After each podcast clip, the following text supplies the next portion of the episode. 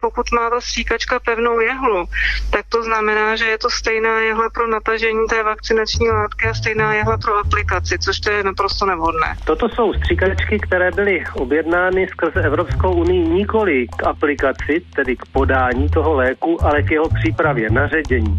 Jsou to stříkačky s pevnou jehlou, které od začátku byly koncipovány a objednány tak, aby byly používány jenom k naředění. Ministerstvo zdravotnictví podle zjištění serveru iRozhlas.cz vydalo 3 miliony korun za expresní pořízení očkovacího materiálu, o který ale v Tuzemsku není zájem.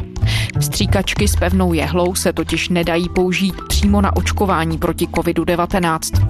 Státní kontroloři přitom počátkem týdne upozornili na celkově zmatečné nakupování zdravotnických pomůcek při pandemii. Co všechno o počínání úřadů v pandemické době víme a jak ministři chaotickou praxi vysvětlují?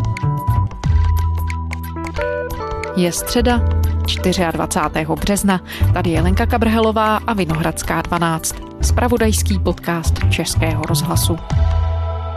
My jsme se s kolegou Matějem Skalickým začali obecně tomu tématu jehal a stříkaček věnovat už v polovině ledna, protože tehdy se v Česku začínalo očkovat. Kristýna Goričová, reportérka z pravodajského serveru iRozhlas.cz. A od lékařů z terénu začaly prosakovat informace, že stát tu vakcínu od společností Pfizer a BioNTech dodává bez potřebných zdravotnických pomůcek na její aplikaci i na rozředění. No a pokud nemáte vakcínu čím očkovat, tak vám vlastně je jednoduše k ničemu, což byla i výtka, která zaznívala právě od zdravotníků i hejtmanů. Jinak samozřejmě ty jehly a stříkačky stojí pár korun a v nemocnicích se běžně používají, jenže s tou vakcinací české populace bylo jasné, že jejich spotřeba enormně poroste a že se bude pohybovat v milionových objemech. A kabinet Andreje Babiše to prostě nezačal řešit včas, takže se najednou zdálo, že by se mohla opakovat ta situace z jara, kdy byla v Česku kritická nouze o roušky a respirátory. Od ledna do srpna 2020 Ministerstvo zdravotnictví a Ministerstvo vnitra zaplatili 148 dodavatelům celkem 7,5 miliardy korun, a to za osobní ochranné prostředky a zdravotnické prostředky. Ochranné pomůcky se narychlo a chaoticky nakupovaly, jak aktuálně popsal nejvyšší kontrolní úřad. Důvodem k zařazení této kontroly byly alarmující zprávy o předraženosti nákupu. A ty se nám potvrdily. Cenový rozptyl u srovnatelného zboží byl obrovský. No tu dodávku jehel a stříkaček do Česka tedy zajišťovalo ministerstvo zdravotnictví, které se obrátilo do Číny. Víme, proč právě tam a kolik peněz celá ta zakázka měla stát, Kristýno? Tak ten výběr čínského dodavatele byl dán hlavně tím, že šlo o jednoho z vítězů celoevropského tendru, kterého se Česko zapojilo, byť tedy až na poslední chvíli, protože Brusel právě nákup toho doplňkového materiálu k očkování začal řešit už loni v říjnu a česká vláda se k němu připojila až v polovině prosince, což bylo vlastně necelé dva týdny předtím, než k nám přišly první vakcíny. A v prosinci současně Současně kabinet uložil zprávě státních hmotných rezerv, aby zajistila také krizové zásoby jehel a stříkaček. Nákup skrze státní rezervy eh, pro zajištění eh, komplementárního zdravotnického materiálu nutného pro provádění vakcinace proti onemocnění koronavirem. Konkrétně se jedná o nákup 6 milionů injekčních stříkaček, 800 tisíc injekčních stříkaček pro ředění. To ale měly být skutečně ty železné zásoby. Toto je eh, jakási záloha, kterou máme kromě a nad rámec toho, co je zajišťováno skrze Evropskou komisi. A ty zásoby pro běžnou spotřebu k očkování mělo zajistit právě Ministerstvo zdravotnictví přes Evropskou komisi, která sice vysoutěžila jednotlivé dodavatele, ale výběr těch konkrétních pomůcek už nechala na jednotlivých členských státech. Do Česka by už za 11 dní mohly dorazit první dodávky koronavirové vakcíny od společností Pfizer a BioNTech. Aby jimi ale mohli lékaři začít očkovat, bude třeba zajistit i dostatek injekcí a jehel. Jak je na tom Česko se zásobami očkovacího materiálu? Závazně objednaných nebo zarezervovaných má v tuto chvíli Česko skoro 12 milionů vakcín. Takové zásoby jehel stříkaček ale nemocnice a lékaři asi nemají, nebo? Nemají a ministerstvo zdravotnictví dlouho nechtělo říct, co s tím bude dělat, což znervozňovalo nejen praktické lékaře, ale třeba také Českou lékařskou komoru. Musíme během několika týdnů očkovat miliony lidí, to znamená, budeme potřebovat miliony stříkaček, miliony speciálních jehel. Je to velice složitá logistická operace. Operace, operace, operace. A ministerstvo zdravotnictví tehdy v rámci tady toho unijního tendru požádalo o zajištění tří typů materiálů. Konkrétně tedy šlo o ty zmíněné stříkačky s pevnou jehlou z Číny, dále to byly stříkačky bez jehly a samostatné jehly, které se objednávaly z Bulharska. A všechny tyto pomůcky měly být právě určeny na aplikaci očkování, což lze vyčíst i z vládních podkladů, na základě kterých kabinet pak ty nákupy schvaloval. A u těch stříkaček z Číny, který se tedy objednalo 1,8 milionů kusů za 1,7 milionů korun, se tedy navíc udělalo to, že ministerstvo ještě připlatilo za leteckou express dopravu a to zhruba 3 miliony korun, takže skoro dvakrát víc, než byla cena těch samotných stříkaček. Do toho tehdy vnitro nabízelo, že by zdravotnictví s tou dopravou pomohlo, jenže tady zřejmě zase fungovaly nějaké třicí plochy mezi jednotlivými rezorty, takže zdravotnictví to rezolutně odmítlo, řeklo, že pomoc nepotřebuje, že si to zajistí po vlastní ose napřímo právě s tím dodavatelem pomůcek a domluvilo se právě na expresní dopravě letadlem. Jinak by vlastně ty pomůcky putovaly lodí a byly by tady až někdy v Dubnu. Takhle vlastně, když šli letadlem, tak tady byly už z kraje února. Jenže my jsme se pak právě bavili s kolegou Skalickým o těch stříkačkách s pevnou jehlou přímo se zdravotníky a ti začali upozorňovat na to, že tento typ pomůcek vlastně není na očkování vůbec vhodný.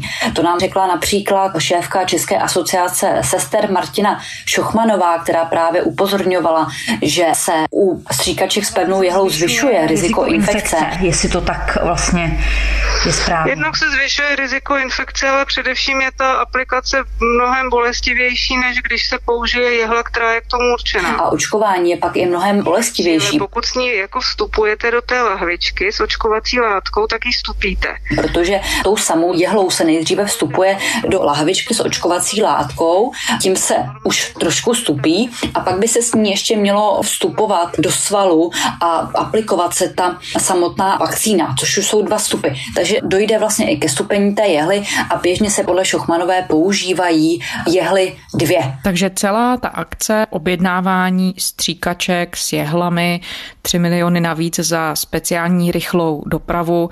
To vše potom, jak se ukazuje, není efektivní pro to samotné očkování, prostě se ty jehly a stříkačky pro očkování nehodily. Přesně tak. Co na to tehdy ministr zdravotnictví za ANO Jan Blatný říkal, jak ten celý obchod a ten nákup nevhodných pomůcek obhajoval? My jsme se na to ptali jednak rezortu zdravotnictví, jednak právě přímo ministra Jana Blatného a ten nám tehdy v SMS zprávě napsal, že jsou objednány stříkačky jak s jehlou, tak bez ní, že na to myslí. Takže jsme se pak i doptávali, protože nám vlastně neodpověděl na ten přímý dotaz, jestli ví o tom, že ty stříkačky s pevnou jehlou z Číny nejsou na aplikaci očkování vhodné. Na to on reagoval tak, že sice nejsou vhodné pro Pfizer, ale jsou vhodné pro jiné vakcíny, což jsme zase po něm chtěli nějakým způsobem dovysvětlit, jak to tedy myslel, protože v Česku v té době byla zatím dostupná právě jenom očkovací látka od společnosti Pfizer, protože tehdy společnost Moderna dodala jenom necelý 9 tisíc dávek právě své vakcíny. Takže odpověď od Blatného byla i trochu nesrozumitelná, on ji dál nerozvedl, odkázal pouze na svého náměstka Vladimíra Černého, který se tedy domníval, nebo aspoň tak nám to vysvětloval, že Blatný zřejmě měl na mysli to, že stříkačky s pevnou jehlou mohou být pro natahování očkovací látky nepřesné.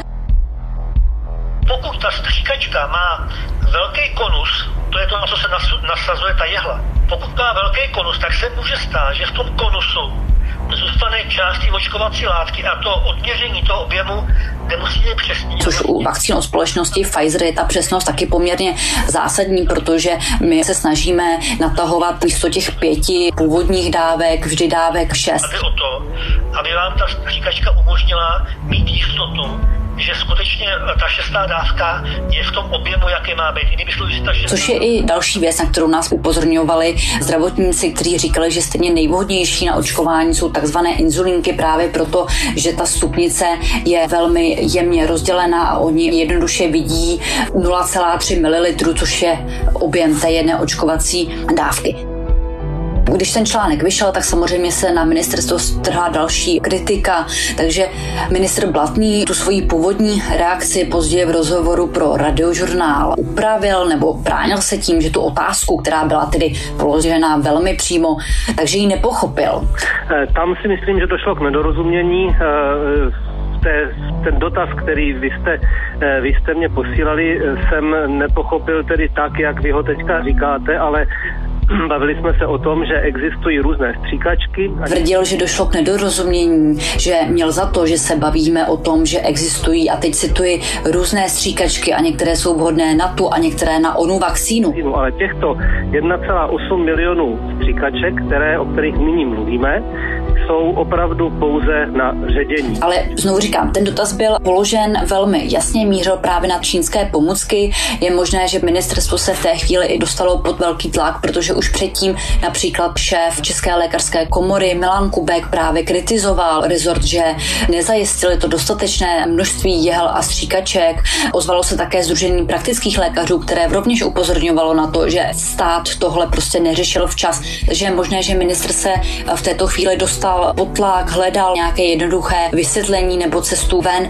jak z celé té šlamastiky a právě použil tedy to vysvětlení, že nešlo o stříkačky na aplikaci, ale že byly od začátku určené na ředění vakcíny. V té době eh, Česká republika paradoxně od nikoho z mých předchůdců objednané stříkačky neměla, tak jsem požádal, aby Česká republika vzala dodávku, která odpovídá zhruba tomu, co potřebujeme. Eh, ta objednávka, jestli se nepletu, byla zhruba na 12 milionů těch eh, jehel a stříkaček očkování a zhruba na, na necelé 2 miliony těch jehel na ředění ředění. Ty si říkala, Kristýno, že tedy kvůli tomu příplatku 3 milionů dorazily ty stříkačky s pevnými jehlami už počátkem února. Co se během těch týdnů ukázalo? Používají se nebo ne? No bohužel se stalo to, co jsme od chvíle, kdy právě ministr Blatný začal tvrdit, že to jsou pomůcky na ředění, tak trochu tušili. A sice, že prostě o ně není zájem, že je nikdo nepotřebuje a že leží ladem ve skladu v plném počtu a že se za tu expres dopravu připlácelo zbytečně.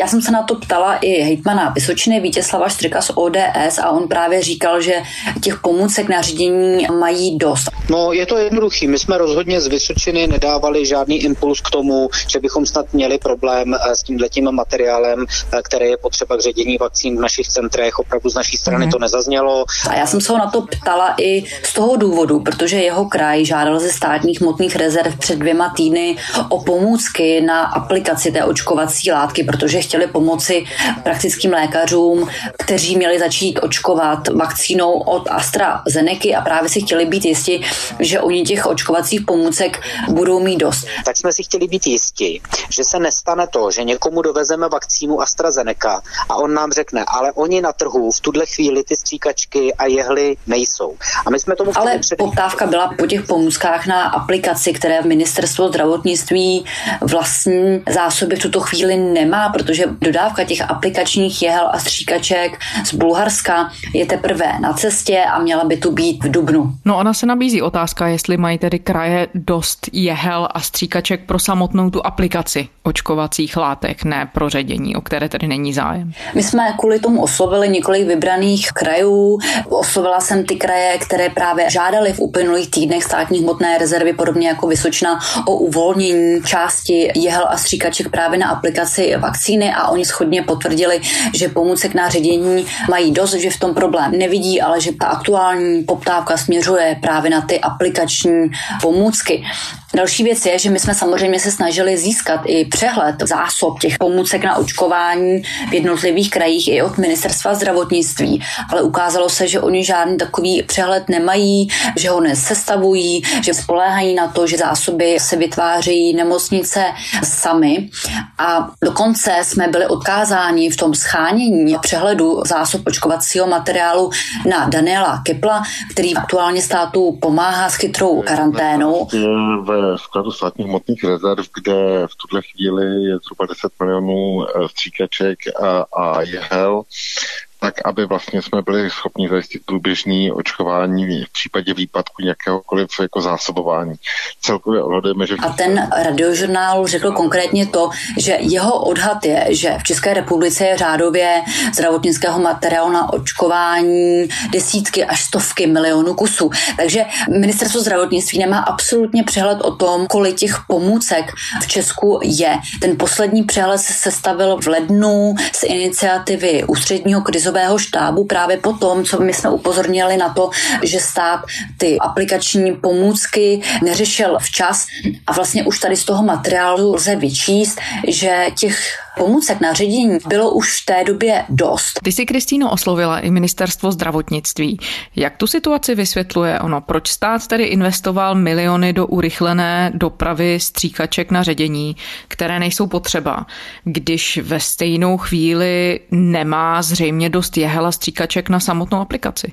Tak my jsme se na to zeptali samozřejmě ministerstva zdravotnictví, konkrétně tedy tiskového odboru, což byl zase běh na dlouhou trať, protože mluvčí Barbara Petrová nám nejdříve na ty položené dotazy neodpověděla, nebo respektive poslala nám odpovědi, které se těch dotazů úplně netýkaly. Snažili jsme se proto kontaktovat i ministra Blatného, ten nám na SMSky neodpovídal, potom jsme se snažili se ho na to zeptat minulý týden na tiskové konferenci, tam se na nás nedostalo z dotazy, tudíž jsme se znovu vrátili k dotazování přes tiskový odbor a tam tedy mluvčí Barbara Petrová nám po několika denních urgencích poslala pouze strohou odpověď, že to podle nich zbytečné nebylo, že pokud by se nepřipláceli 3 miliony za dopravu, ty pomůcky tady byly až v dubnu.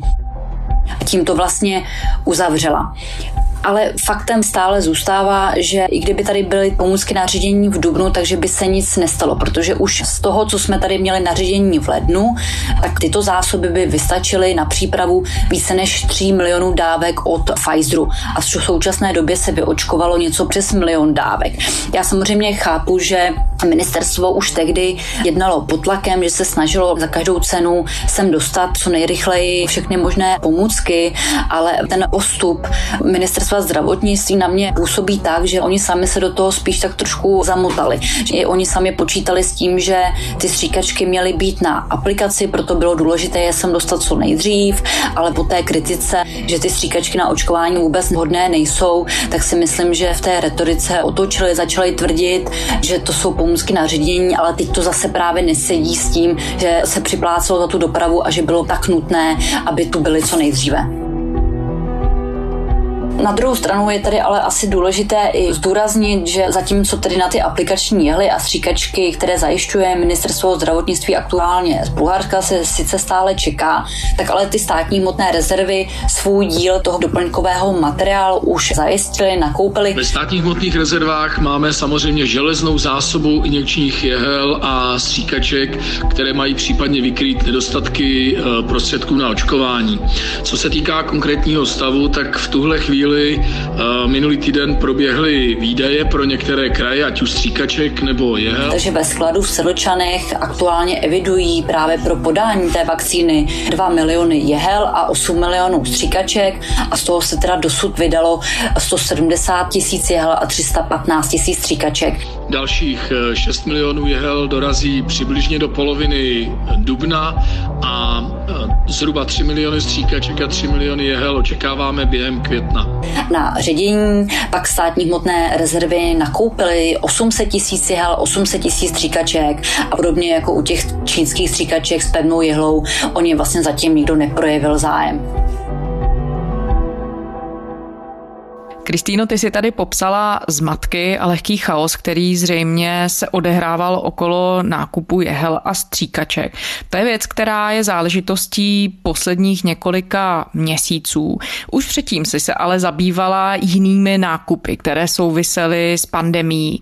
Dá se tu vysledovat nějaký schodný rys, pokud pozorujeme ten samotný proces, jakým vláda postupovala? Tak já mám z toho pocit, že se tady učíme neustále v kruzích, že ministerstvo zdravotnictví, byť pod jiným vedením, se z těch chyb svých předchůdců příliš nepoučilo, protože i na jaře panovaly obrovské zmatky kolem nákupů ochranných pomůcek, konkrétně tedy roušek a respirátorů, což vlastně nyní i schrnul ve svých závěrech nejvyšší kontrolní úřad, což byla prověrka, se kterou se začalo už během léta a ty výstupy měly být známy už v prosinci. Nakonec přišlo až teď, takže se na to dlouho čekalo. Chaotické a nekoordinované, tak označili kontroloři nejvyššího kontrolního úřadu nákupy zdravotnických pomůcek na začátku pandemie koronaviru u nás. Pořizování hroušek, respirátorů nebo zdravotnických obleků měli na starosti ministerstva zdravotnictví a vnitra. Stát dal za prvních 8 měsíců loňského roku celkem 8,5 miliardy korun za nákup roušek, respirátorů a dalších pomůcek. Z toho jen na dopravu, letecky či po železnici zaplatil 987 milionů korun, skoro miliardu korun. Většina těchto nákupů byla ale podle NKU chaoticky organizovaná. Kontroloři zjistili, že rezort zdravotnictví v některých případech pořídil respirátory FFP2 na 777 korun za kus.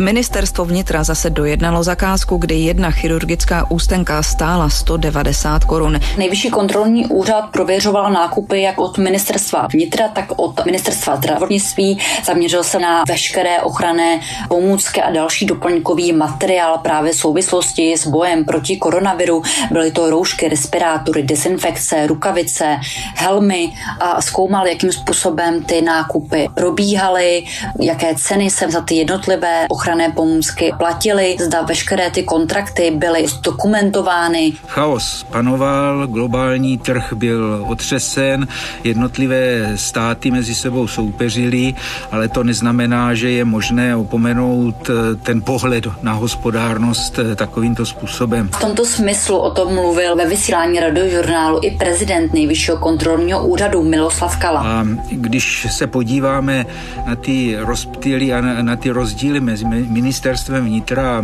a ministerstvem zdravotnictví, tak vidíme, že u ministerstva zdravotnictví, zejména v té oblasti FFP2, ty, ty rozdíly byly skutečně výrazně vyšší než u ministerstva vnitra. Kontroloři se zabývali také tím, jakým způsobem se testovala kvalita těch nakoupených ochranných pomůcek, jakým způsobem se i dopravovali do Česka, protože oni spočítali, že jenom za dopravu pomůcek, ať už z Číny nebo z jiných azijských zemí, se zaplatila celá miliarda korun a celkově tedy kontrolovali nakoupené ochranné pomůcky v hodnotě 8,5 miliardy korun. Podle mého názoru ta zpráva má svoji hodnotu.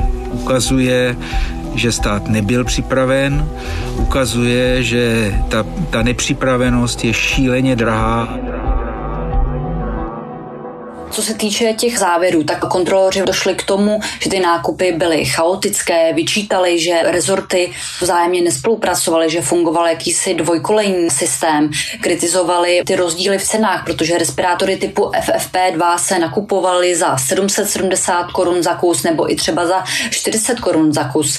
Kritizovali prověřování té kvality, kdy některé nakoupené zásilky se netestovaly nebo se testovaly třeba na třikrát, dokovat neodpovídaly té avizované kvalitě. Takže to byly všechno výzky ze strany kontrolorů. Ono to byly na druhou stranu všechno věci, které asi byly ve směs už popsány. Ale samozřejmě, když to pak čtete takhle souhrně, tak se ukazuje, jak naprosto nekompetentně, neprofesionálně ty týmy na jaře postupovaly, což samozřejmě kontroloři i vysvětlují tím, že oni jednali pod obrovským časovým tlakem. Ten trh byl velmi napjatý, protože všechny země na světě poptávaly stejné ochranné pomůcky. Na druhou stranu ale vyčítali, že mohli se na to ministerstva připravit, což neudělali. Vyčítali, že třeba ministerstvo zdravotnictví od roku 2011 neaktualizovalo pandemický plán, podle kterého se právě té koronavirové krize mělo postupovat. To nejdůležitější z toho vyplývá, že na jakoukoliv krizi má stát své občany ochránit, připravit, má na to nějakým způsobem reagovat. A já, když jsem četla ty závěry nejvyššího kontrolního úřadu, tak první, co mi přišlo na mysl, bylo prohlášení Adama Vojtěcha, tehdejšího ministra zdravotnictví, který v lednu 2020 ve sněmovně ujišťoval, že jsme na pandemii koronaviru dobře připraveni. Lidé eh, se snaží chránit, byť samozřejmě reálně ty roušky příliš nechrání, to asi eh, jako lékaři velmi dobře víte. Oni že máme dostatek ochranných pomůcek a že není čeho se bát. Na druhou stranu prověřoval jsem u dodavatelů roušek, že jich bude dostatek, že teď se připravuje další dodávka 25 tisíc roušek a, a jeden český výrobce jich má v tuto chvíli eh, celkově milion na, na skladě, takže skutečně roušky budou. A nakonec se vlastně ukázalo, že to jeho prohlášení bylo úplně mimo. Poté, co nejvyšší kontrolní úřad tu svou zprávu zveřejnil, se samozřejmě strhla lavina reakcí, jak politických, tak i expertních.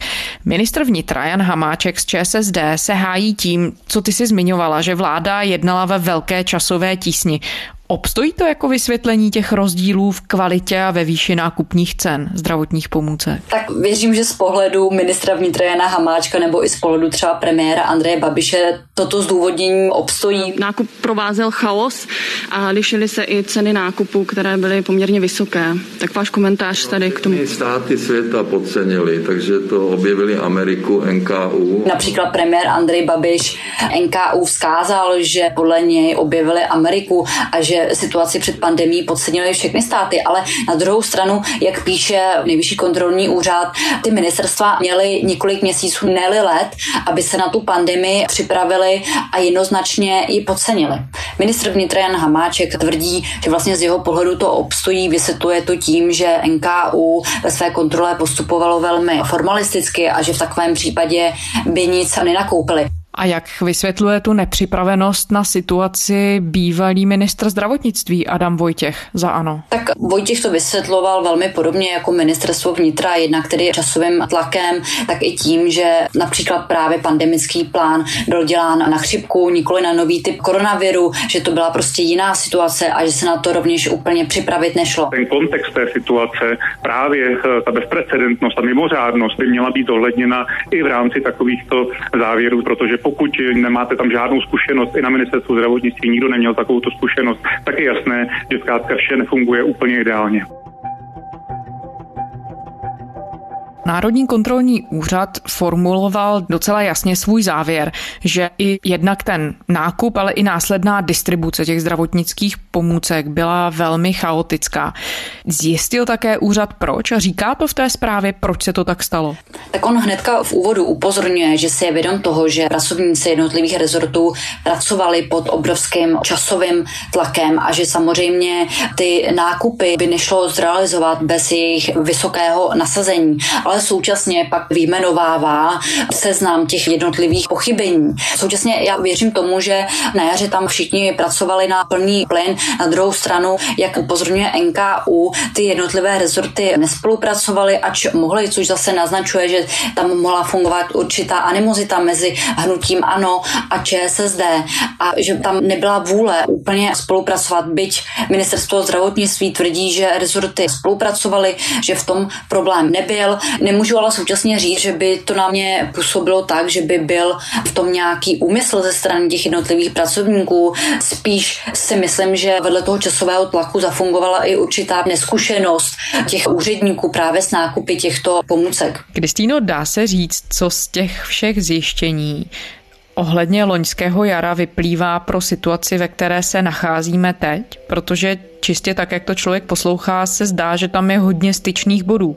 I s tím, co si třeba říkala o nákupu jehel a stříkaček pro očkování a tak dále. Já bych si přála říct, že z toho plyne určité ponaučení pro ty jednotlivé zainteresované rezorty. Když ale vidím, jak urputně se brání proti těm závěrům NKU, tak bych řekla, že jsou spíše na místě obavy, jestli ta praxe se výrazně do budoucna změní. Kristýna Guričová, reportérka serveru iRozhlas.cz. Kristýno, děkujeme. Díky, hezký den. A to je ze středeční Vinohradské 12 vše. Děkujeme, že posloucháte. Vraťte se za námi do podcastových aplikací, do audio aplikace Můj rozhlas a také na server iRozhlas.cz. Pište nám, naše adresa je vinohradská 12 zavináč rozhlas.cz. To byla Lenka Kabrhelová. Těším se zítra.